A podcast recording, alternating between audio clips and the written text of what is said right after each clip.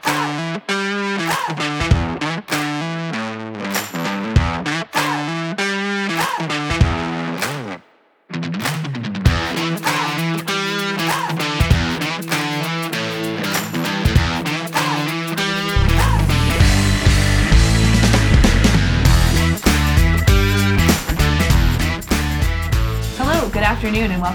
Ship, a guided cruise through dumbest timeline America. I'm one of your trusted hosts, Maggie Moore, and I'm joined today by Ellie Jacobs. But this is a very special episode of Taking Ship since Ellie and I are actually in the same room. Uh, even though we live in the same city, this actually rarely happens. Uh, Frank is currently holding down the fort in the New Mexico office, and we thank him for his service. Yes, full salutes to Frank and his entire family for their service to this co- nation and, and the state. Uh, this is where each week we kindly request that you subscribe and like us, and please leave us a review, either positive or negative. We really don't care at this point. Just leave a review. You can follow us on Twitter at, at Taking Ship, and that's ship with a P as in psychosis. You can follow Frank at Frank Spring, Maggie at Maggie M012, and you can no longer follow me on Twitter because I got off of that cesspool. I'm and so it's proud of been you. it's been such a wonderful week. Like just I can't recommend enough that everybody get off Twitter. I'm not brave enough. It's it was such an easy br- like I hit my 10,000, I deleted it and I haven't looked back. I mean, sure, I have the, the taking ship account that you know, we all kind of monitor, but Mm-hmm. It's cheating. it's a little cheating. Well, also, it's keeping me shy of my 1,000 followers. So I take this as a personal attack. I think that your listenership could potentially fix that problem for you. It's God, been weeks so. now. The one of you, you can do it. Yeah. So the voice you just heard uh, is our very special guest and our good friend Rose Jackson, uh, who is a friend of ours. Full disclosure through the Truman Project. Nepotism. She uh, is currently biding her time before launching her exploratory presidential campaign as the co founder and CEO of Beacon, a one stop shop for action and impact, much like 7 Eleven, but for good things in the world, not Slurpees and chips, although Slurpees Those are pretty good are for the yeah, world. So, Yeah. I have not defamed Slurpees nor chips. Yeah. Let the record show. yeah, yeah, yeah. Uh, but uh, the rest of Rose's bio is um, incredibly impressive. She spent her career supporting people at home and abroad, organizing to hold their governments to account, which is something we should all. Here, here. Yeah, that's a good thing. Literally here now. yeah, here, right now. Previously, she served as chief of staff to the State Department's Democracy, Human Rights, and Labor Bureau, and before that, as an advisor in the U.S. Senate. She has worked in senior roles on U.S. Senate and statewide political campaigns, including in Montana, as well as advised local organizations, political parties, and governments in East and North Africa. She is a term member of the Council on Foreign Relations, and as mentioned, she is a Truman National Security Project Fellow and a recent transplant to the Bay Area, which is apparently a place in California that people go to mm-hmm. do things with computers and spend too much money on rent. Yes, it's the largest internally displaced people's camp of the Obama administration. I was going to say, everyone that I knew in DC moved out to San Francisco. Yeah, we have smaller. You could also refer. I mean, there's like a mixed refugee and IDP camp. uh, there's smaller ones in Seattle and LA, but Yeah. yeah. the largest one is definitely in San Francisco. I feel like there's some group of them in like Soho and the Upper East Side. Yeah, I don't know that that, that's seems like a camp. different There- class. that's like a city settlement. That's like in community Right. settlement, a Yeah. la some spots in Jordan. Right, so more with the running water as opposed to Yeah, the tents. buckets. Yeah. Well, yeah, we joined we joined the Oakland tent tent camps with our four thousand dollar a month rent. Jesus Christ. Yeah. God. What did I read today? It's only going to go up after all the new tech, Oh, all the the unicorns Lyft and IPO this uh, Uber over the coming IPOs. Oh, yeah, all the IPO We're all kind of living in fear. Because basically everybody's going to be a millionaire except the Me. people the people who Me. right except the people who have lived there for quite some time the people who are Yeah. currently working there or the people who actually drive the cars yep. Yes. I mean, I will say it is a particularly weird thing to be whining about the lack of affordable housing and options when, you know, the average income, I think like the lower end is above 100K or something God like that. damn it Which is pretty horrific. Are we living in the wrong place? Uh, no, we are, we, as you say, are living in, what is it? Timeline America? Dumbest time Oh, in yeah, it's the dumbest timeline Yes. America. No, that's true. Yeah, San Francisco really does a good job of showing you how that could progress. So come on out. Great. No, I'm just kidding. can't What? It's great. It's great. It's wonderful. Thank you, adopted home. Do not kick me out yet. we should mention that we are fans of the sonoma valley in general because That's of true. our good friend steve jackson and mike dewald and dri- the drive with steve jackson Mm-hmm. Nice. which is on some radio station that i feel like we should probably know off the top of our heads but- Sonoma County is but beautiful. don't. Definitely worth a, a little trip. yeah Definitely worth a visit. but rose while we have you here in person Hey. Which again, we can't stress enough the fact that like the three of us are actually in a physical room together. It's really great. yeah. I like it. And even better that Frank's not here. Like, I mean, honestly. I was really worried about that, and I only confirmed because you told me a few moments ago that Frank would not be here in person. Uh, otherwise, I was gonna, I was Right, gonna run. because you're in the Bay Area and you always triple book every single moment of the day All in the case time. something better comes along. A hundred percent. Yeah. Yeah, yeah. I'm a pretty shitty person. Yeah. Yeah. You've been found out. Can I cuss on this? Oh, Absolutely. please. do. You absolutely, fuck- Yay. you absolutely fucking can. Come on. I Fucking swear so much. So don't even worry about it. Cool, cool. But while we have you, uh, I read your background. It's obviously impressive. But can you give the, the give the folks at home, Give the good people what they basically, want. you know, our parents, Mm. can you give them an idea of how you got to where you are now, the things you've done in the past, a little bit more specifics, and, and, and build out why they should all vote for you for president in Mm. 2024 Definitely not after doing that. another four years of Trump. It, is- um, it's Oh my God. definitely another four years of Trump, and uh, we will be leading the underground resistance. Mm-hmm. Uh, this is painful. Wow, yeah. Uh, no, I mean, like you, you got it covered. I'm a democracy kid, and definitely had a little bit of a non-traditional background. Though I always say in international affairs, the best kind of career is the one that Mr. Magoo's you through life a little bit. Actually. you just follow the weirdest path and it'll take you to wonderful things. Mm-hmm. Um, so I did a lot of U.S. domestic campaigns and then would get really frustrated with the American political system, and then was lucky wonder enough. why. I don't know. It works so well. Uh, but I'll tell you, there's nothing like uh, working with human rights activists and civil society, members of parliament, political parties, like the institutions of democracies and a lot of other countries around the world to then come running back home and be like, man, we have it pretty good. Yeah. That was true until about 2016. Oh God. Uh, yeah, yeah. We we'll flash back to that in a moment. Uh, no, so I did that for a while. Just kind of like rinse and repeat. Um, and uh, eventually, really just wanted to get abroad, so I went and did my master's as a Rotary Scholar in Kenya, like most normal people. Um, and uh, still was working with something called the National Democratic Institute, wonderful organization, supports Sure. small d democracy around the world. Um, and was doing a lot of work in Somalia and Uganda and Kenya, and happened to be there during the Arab Spring. Mm-hmm. And so, if you're a democracy kid watching the Arab Spring, you kind of like just want to be there. Uh, and so I went to Libya in 2011, got there a few days before Gaddafi was killed, um, and had what will definitely be the best job of my life. Um, someone, weirdly enough, trusted me to quote unquote just know things. I'm not quite sure how that came about.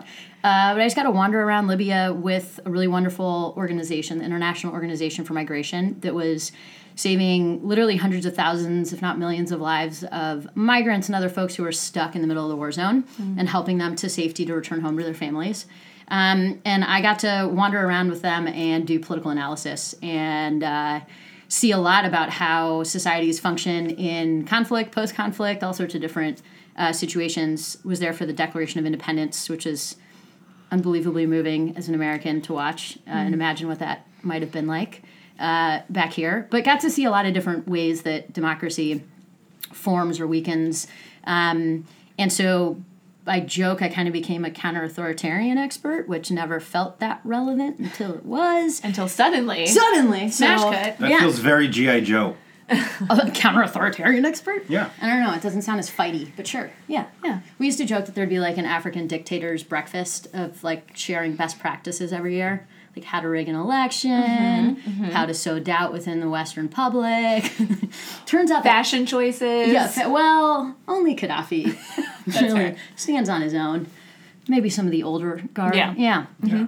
Um, the medals that they were making up, like what that, that guy the the general in North Korea who's got like all the medals that basically like they have him pinned onto his knees because oh, Kim Jong number un. no no no one of his Oh, of his, his generals. his One of his- approved yeah family members that he's When- not threatened by, so he hasn't has not killed blown them. up with anti-aircraft Yes. guns. Yeah, Which that was I got to work on that in the State Department, not the blowing up part, the Right. uncovering the blowing Oh, up part. yeah.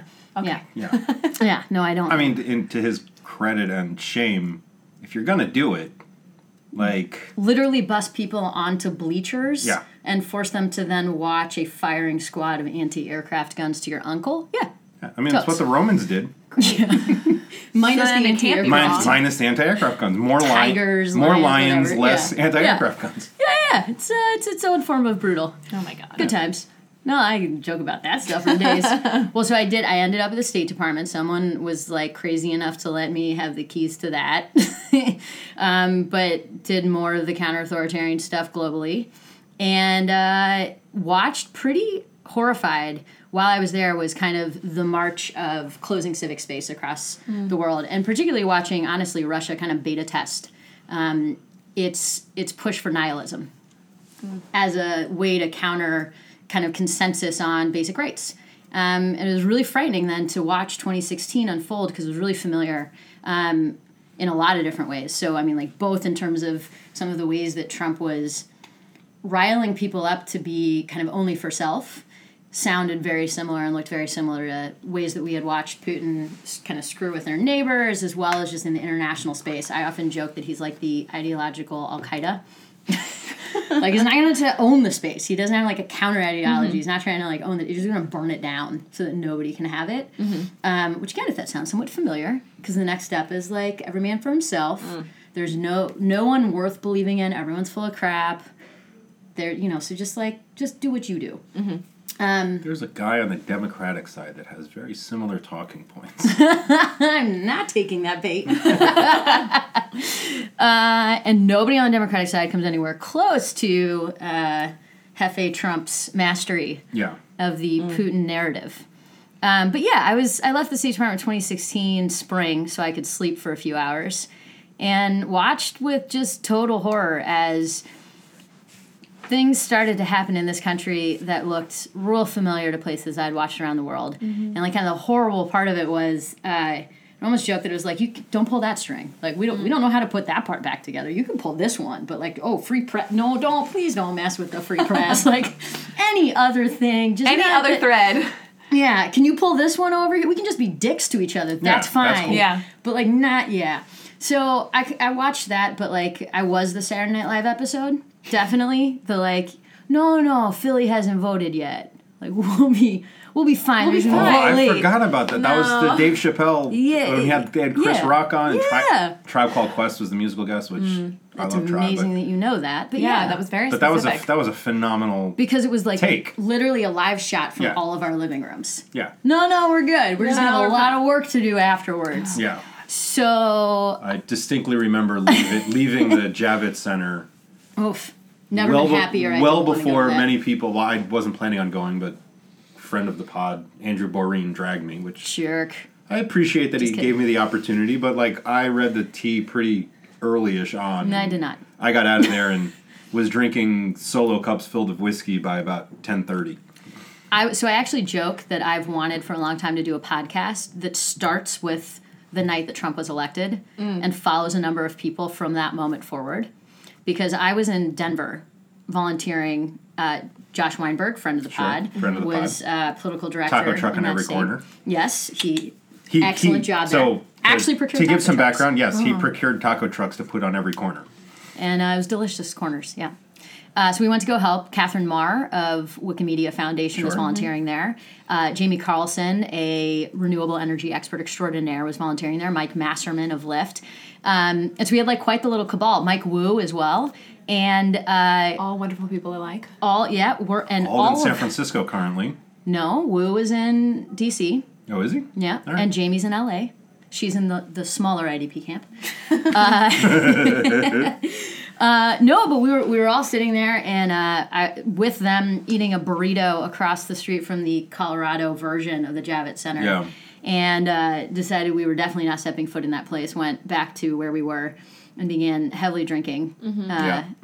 and I, but I immediately reached out. So I, when I was at the State Department, one of the things that the bureau I worked with um, had the responsibility for was the Internet Freedom Portfolio for the U.S. government, which is something that most American taxpayers don't know exists and would be pretty damn proud if they did. I think.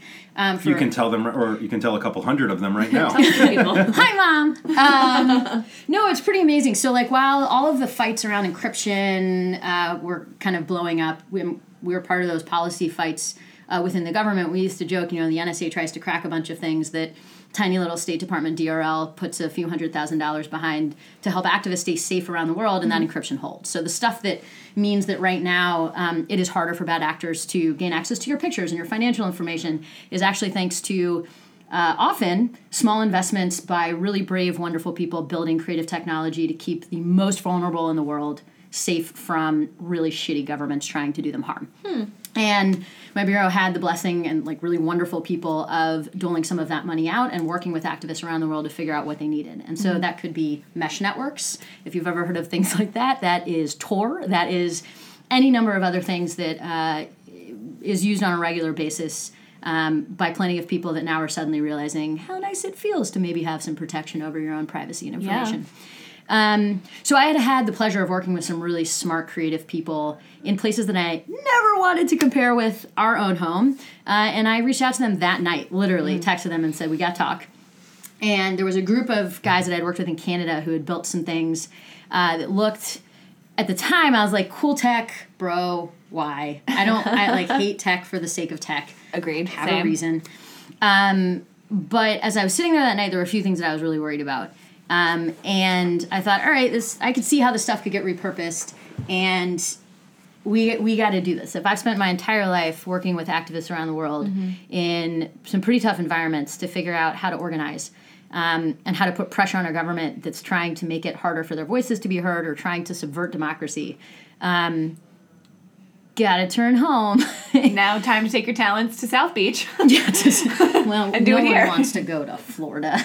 Politically speaking, never. Sorry, Florida, I love you, but you're nuts. No, that that the, the political cartoon of somebody just sawing Florida off. Yeah. is still, Bugs Bunny. Oh, is it Bugs Bunny? That was Bugs Bunny, huh? It wasn't a gif. political There's a gif of cartoon, it's Bugs, Bugs Bunny doing it. sawing Even better. Florida off and kicking it out into the ocean where it belongs. I'm sorry, Florida. I love your beaches. I really do. You're a wonderful, wonderful, and truly insane political state. Mm-hmm. Yeah. yeah. So, uh, 2016, you left. You worked on some campaigns, and then uh, you started working for the Open Society. So I was at Open Society Foundations when that all happened. So I Right. was I was doing the like nerdiest thing ever. Was we have 20, uh, 20 billion dollars a year that we spend as a country supporting foreign military and police in training up, getting access to weapons, all sorts of other things, and we like have absolutely no idea where most of it is going. So this is this is this is seriously like the nerdiest thing ever. And I remember Rose explaining it to me. We were sitting in your office like the week after the election. I think.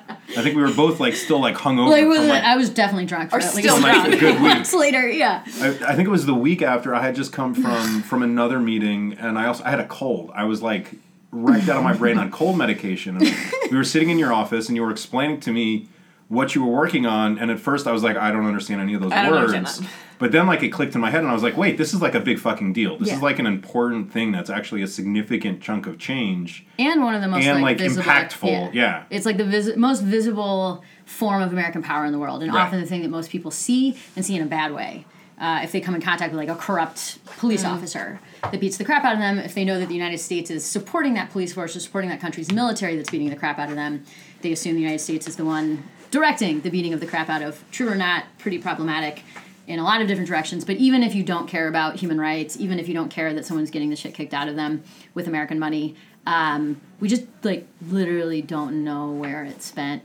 Like I used to joke that like Obama back in the day when we had a president that was a president that might ask questions like this. Right. Well, could read really. Uh, Also 'cause could read, yes. Yes. Our ongoing, I mean, it's not even a theory. I think it's fact at this point. Is that good brain's best word is actually illiterate. Hmm.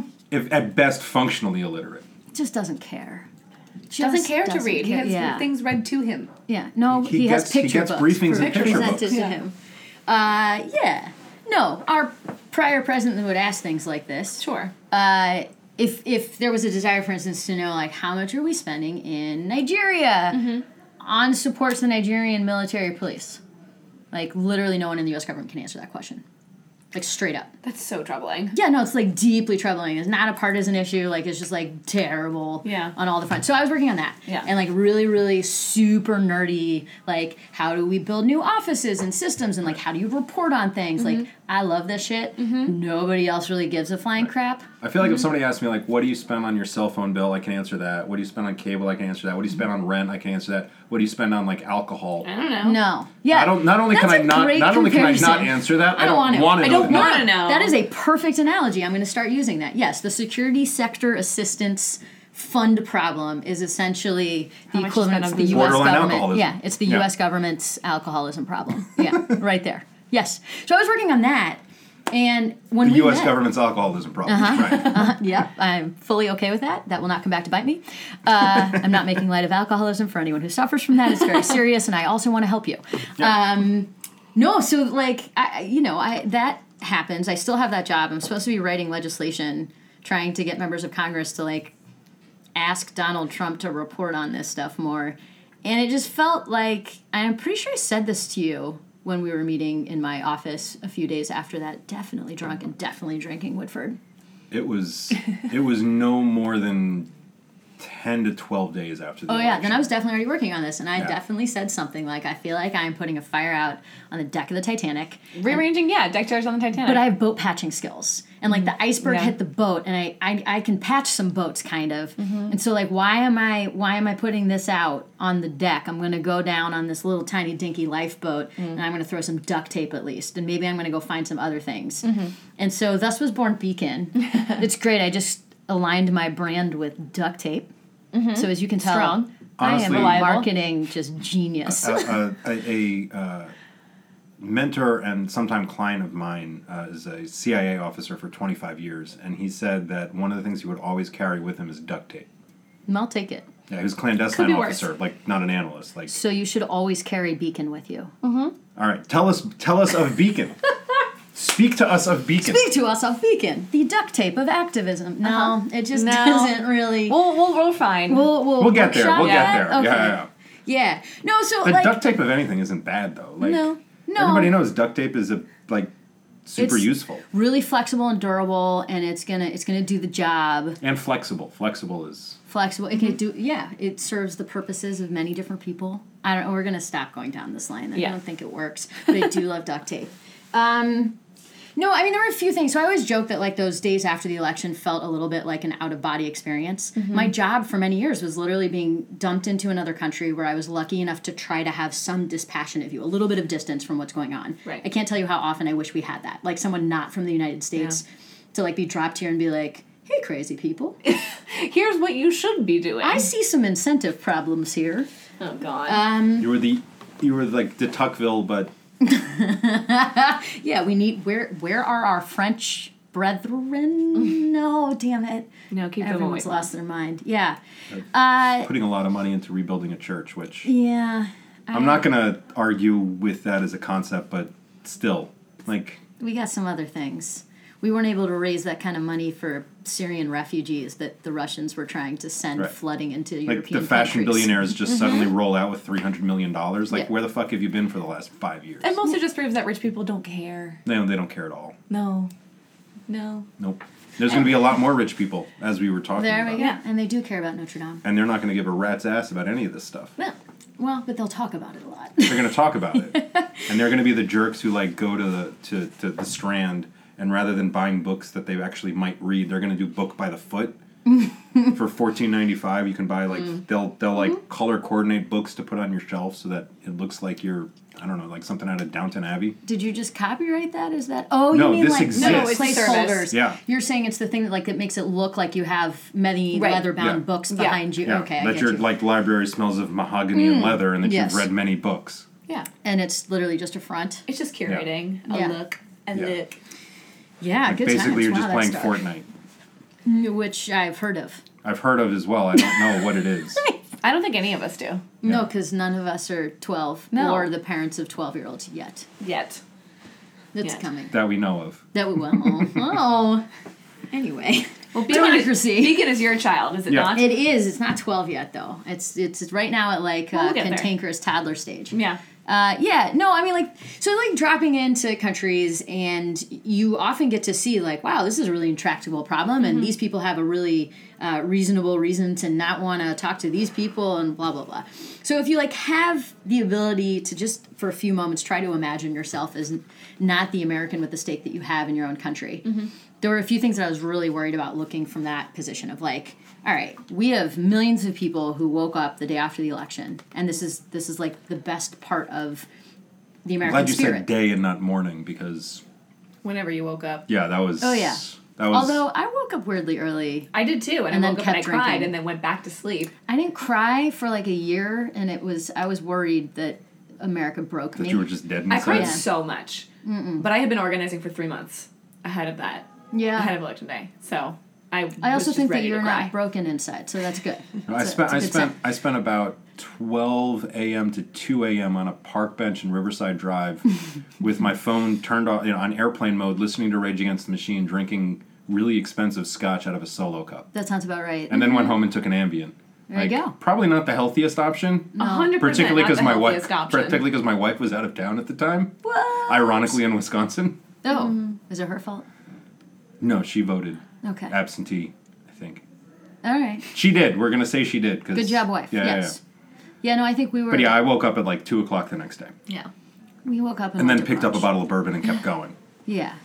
I drank bourbon until I fell asleep on a couch watching Uncle Buck because it was the only thing any of us could tolerate taking in at that moment. This is my favorite election night story yet. Oh Really? wait, we all went to go see Doctor Strange the next day. That movie was really bad, but like no one cared because we all just wanted to like sit in the dark Just and not being talk about it. Yeah. I wonder what their ticket sales were of like that Of like people going to see movies the day because they just didn't want to face. yeah. I went running by myself in a drunken like it was a very weird.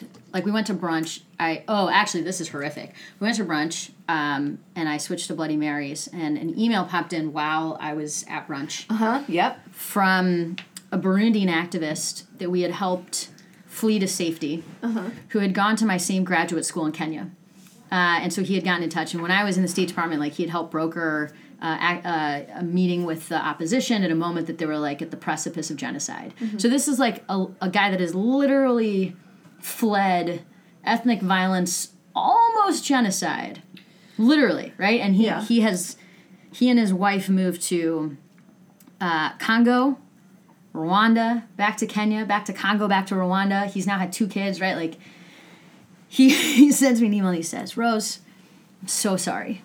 I can't imagine what you must be feeling right now. Like you're sorry for me. oh god, that was the one that I was like, oh no, Oh, it's bad. we're in trouble. we are in so much so trouble. like yeah, number this is the sympathy I'm getting. Right, Oh, number one bad thing, survivor of genocide, comforting me. Number two bad thing, that dude on his own, as is every other human rights activist Mm-hmm. that, again, people don't know, but parts of the United States government are able to support and put some power and medical assistance and legal assistance and just safety at the backs of really brave people suffering really shitty things. Mm-hmm. So the idea that like that guy was reaching out to me to be like, um, I my condolences. This must be deeply painful for you. Was just like profoundly heartbreaking, but was also a thing that like pushed me. Okay, and I have to say, he reaches out to me every few months, mm-hmm. and I do love that there's a little bit of a shift with all. Like I'm really lucky that I've gotten to meet some incredibly brave, inspirational humans that have you know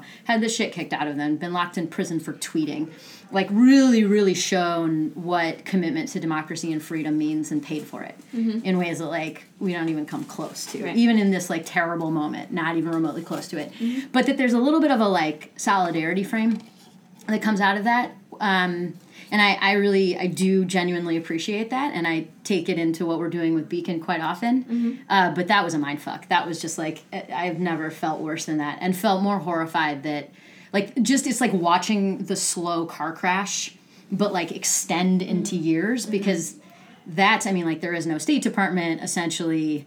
All of these programs and the trust that's been built up to try and work with these very brave people that you know we were honored to have the belief of right? Like that's not just something you get um, that's going to take a long time and a lot of those people bear the consequences of our shittiness.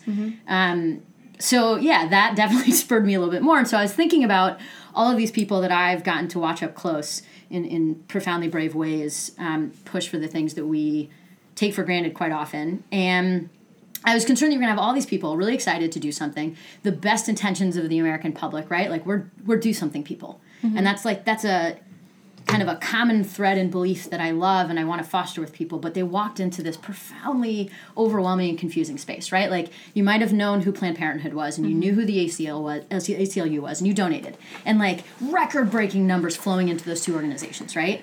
And then this thing called the Women's March popped up, and you're like, sweet, I don't even fully understand why I'm doing this, but I am going to go march and I'm going to show Yep. just by sheer force of numbers that I don't stand for this nastiness. And except for Ellie, because he's a terrible person. Yeah. Uh, and then you like turn around. I'm just kidding. Ellie's a great guy. Uh, you turn around, and you're like, okay, what do I do now? Yeah. And the problem was like there wasn't anything that was really built to answer that question for you because most of the technology that exists out there was built for political campaigns. Right. And if you like know the history of how all this stuff came to be, most political tech leapfrogging happens in like presidential cycles. And so it's mm-hmm. built by presidential campaigns that have gobs of money. And if and I can say this as someone who's like worked in campaigns for years, like if you're being honest, a campaign essentially is like one job. And that is to like annoy you enough Yeah. to get you to go do one thing. And if they're lucky, cool. Also donate some money and maybe knock doors so they can expand the annoying vector. They're also they're, they're their ultimate startup, right? They spin Yeah. up a billion something dollar company And then just And then drop down. in like months, that. and then they disappear. Which is, I mean, so their incentives are not aligned with what sustained movement looks like. Right. And so if I like leave that for a minute, right? And that's what people experience, right? So if I if I'm the person day after the election who did the Planned Parenthood and ACLU donations, I marched in the Women's March, I then I got like three thousand emails from everything I ever touched. And I, I was invited to like 20 private Facebook groups and I started getting text message alerts and like whatever mm-hmm. random stuff was being thrown on me at Twitter and like, holy crap, I don't know what to do.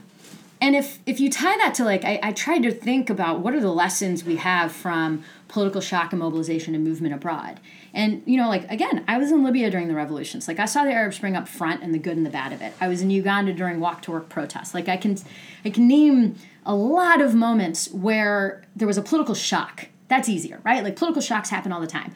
And a mass mobilization.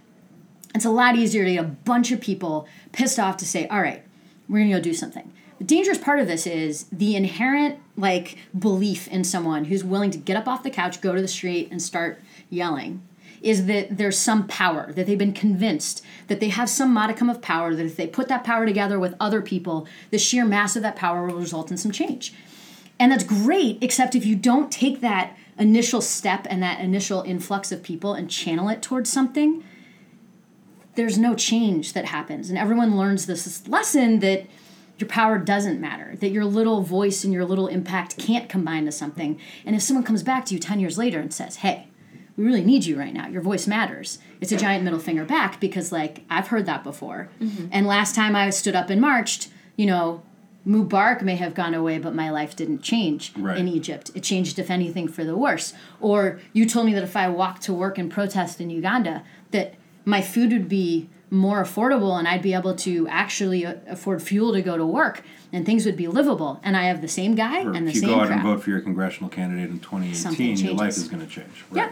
Although I think I, I, I have to say I've been um I, I always say so at the beginning a lot of people ask me, they're like, Rose, like what's what's this like? Like what's our chances? And I always said like people who believe that the institutions will save us, like I want to slap you across the face because institutions are people. Right. Mm-hmm. And so like the assumption that it's some passive thing that there's this like structure that is going Yeah. to hold us together. Like no, the structure is what you get to work. And so it is I always said it's 50-50.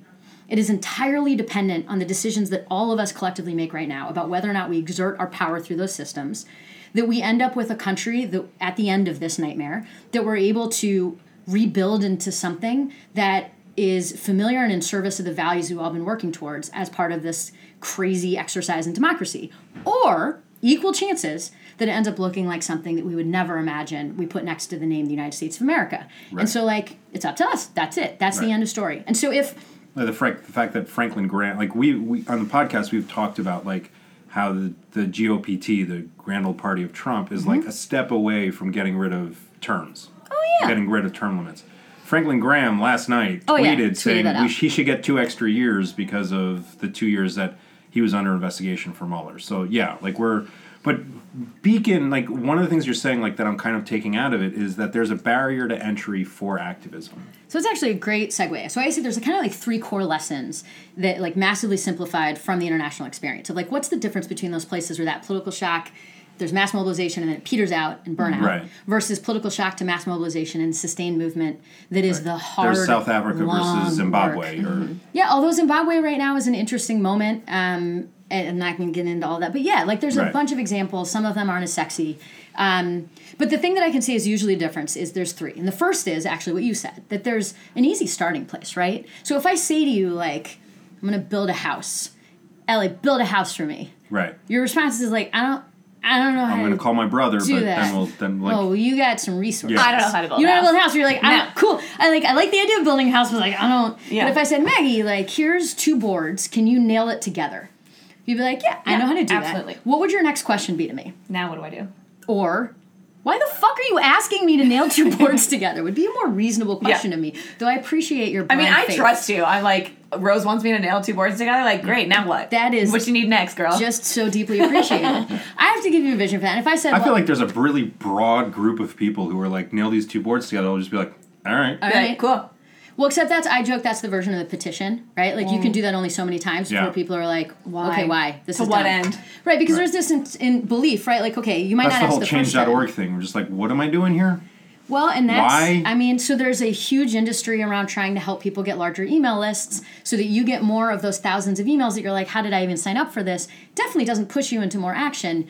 And so part of what we're trying to do is give you an easy starting place, but give you meaning and intention behind it. Mm-hmm. Give you proof points that the things you're doing actually have the impact that we tell you it's going to have. And that's responsible for the organizers. That's huge. And give you a sense of community Right. so that there's an awareness whether that's online or offline don't actually care it doesn't really matter but that you know that you're not the only one taking on this really massive task together but you do have some intentionality and idea about like what you're trying to do so like the end of the women's march wasn't like donald trump will no longer be president that would be a very dangerous message to send people because guess what still president Still Shocker.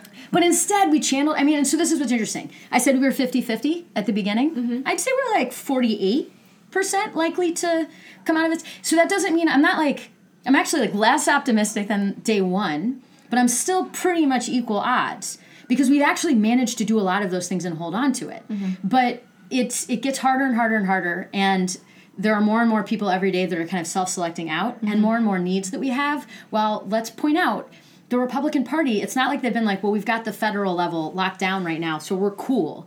We won't continue to do what was a brilliant, like, multi decade campaign of taking over state legislatures mm-hmm. and of pushing really Al- ALEC controversial is, shit at ALEC state is rights. one of the Yeah. smartest, most successful thing that no one has ever heard of. Yes. That this is a group that, that they basically pushed policies state after state, essentially the same policies that were all, I mean, what you would think the Trump like policies and regulation for Oh, they've been regulations. working at it for 30 years. But it, it's it's and they just repeat it state after state, and it is It's has been language.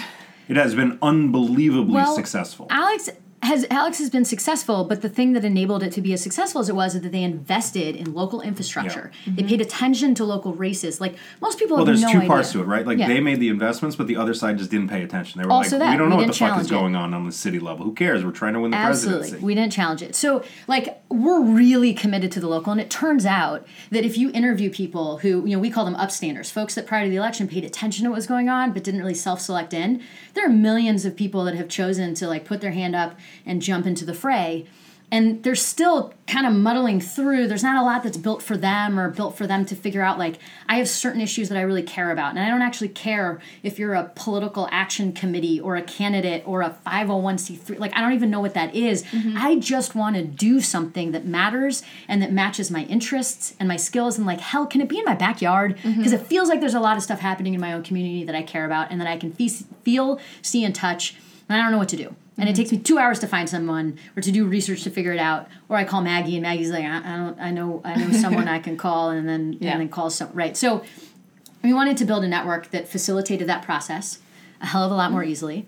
Um, and that made it easy for it focused on the individual. It focused mm-hmm. on you, which I should say at this moment in time that you should 100% go check it out. Oh, yes. It's beacon.us, or if you want to download the app, we have a web and an app presence. You can go to act, as in like act up, dot beacon.us slash taking dash ship, because, you know, we want to give credit. ship with a P, that is a ship, not a, yep. as in Why did I suddenly shy away from cursing? prognosis. Don't know. That was weird.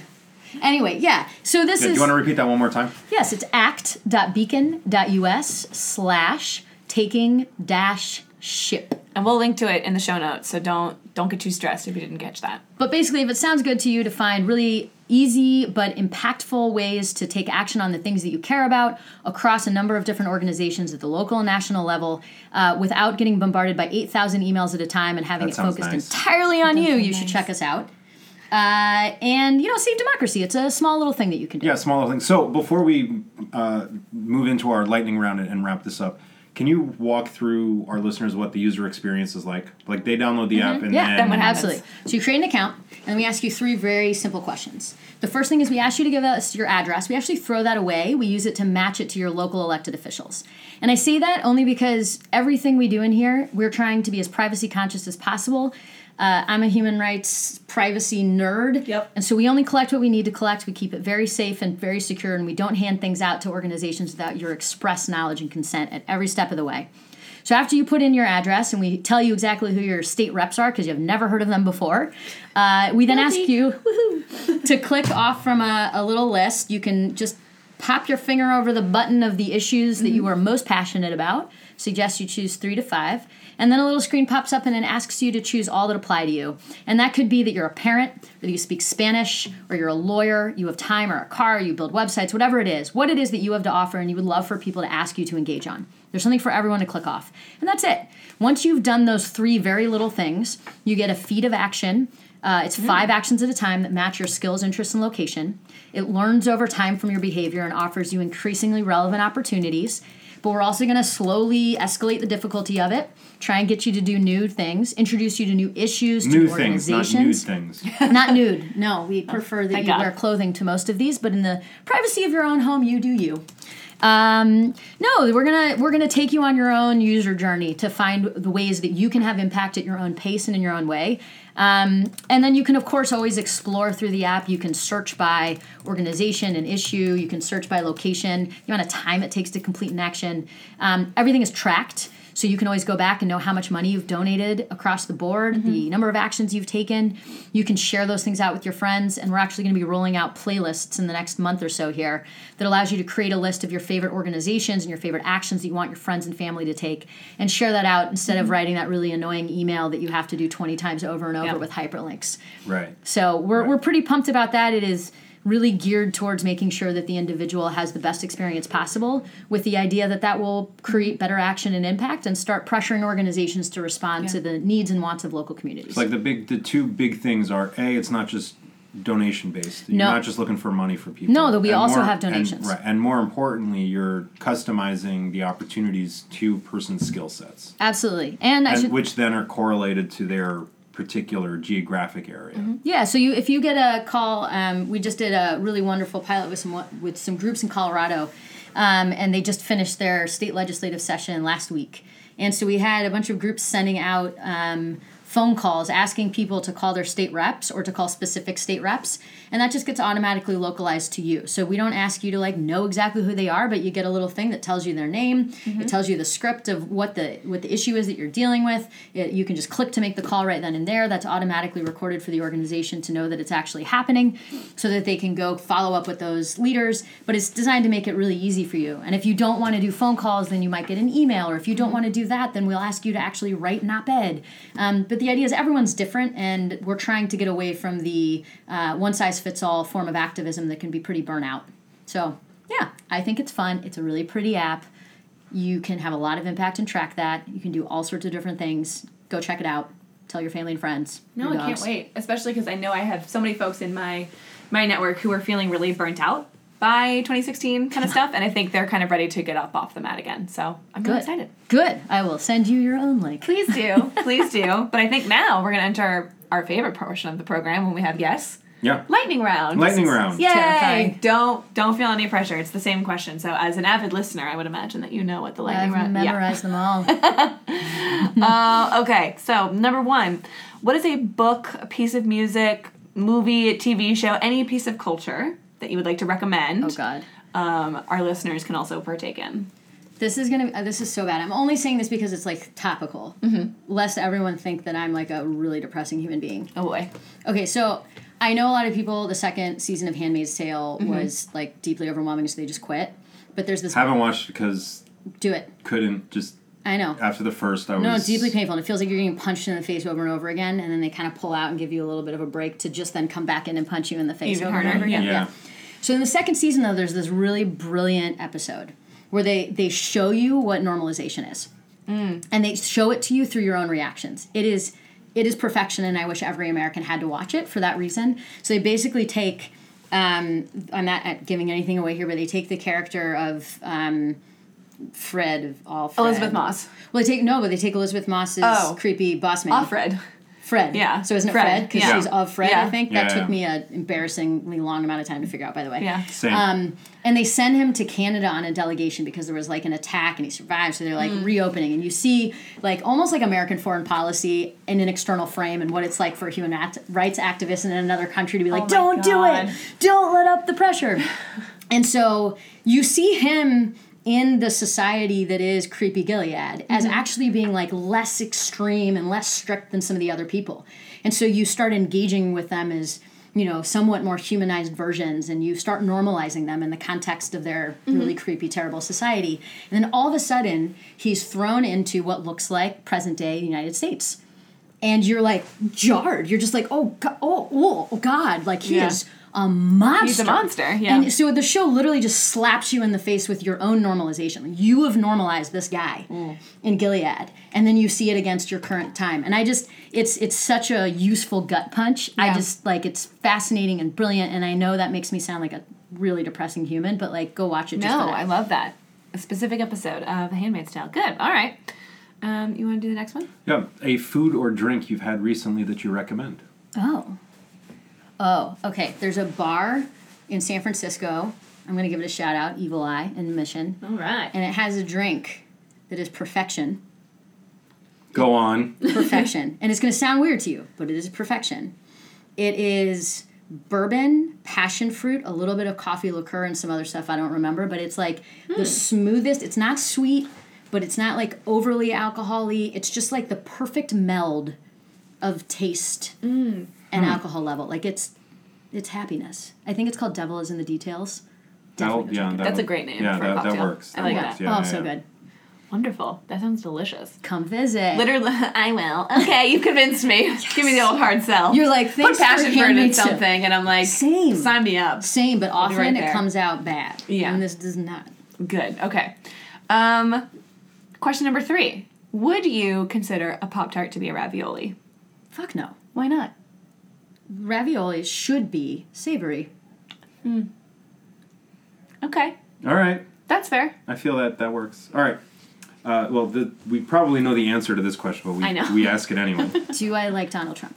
In the Trump yeah. era, lots of people are interested in doing something.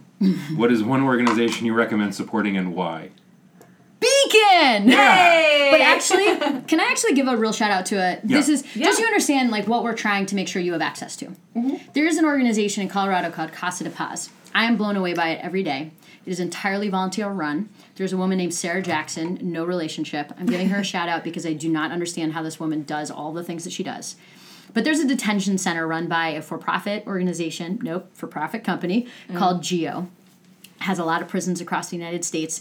This is a detention facility just outside Denver that houses over 1,000 migrants that are picked up all across the country, some of them at the border. Is this the company John Kelly just joined the board of? I have not seen which one it was that he joined yet, but I wouldn't be surprised because they're pretty massive. yeah. Um, and this is a pretty terrible facility. And so Sarah and some other volunteers said, you know what, this is in our backyard.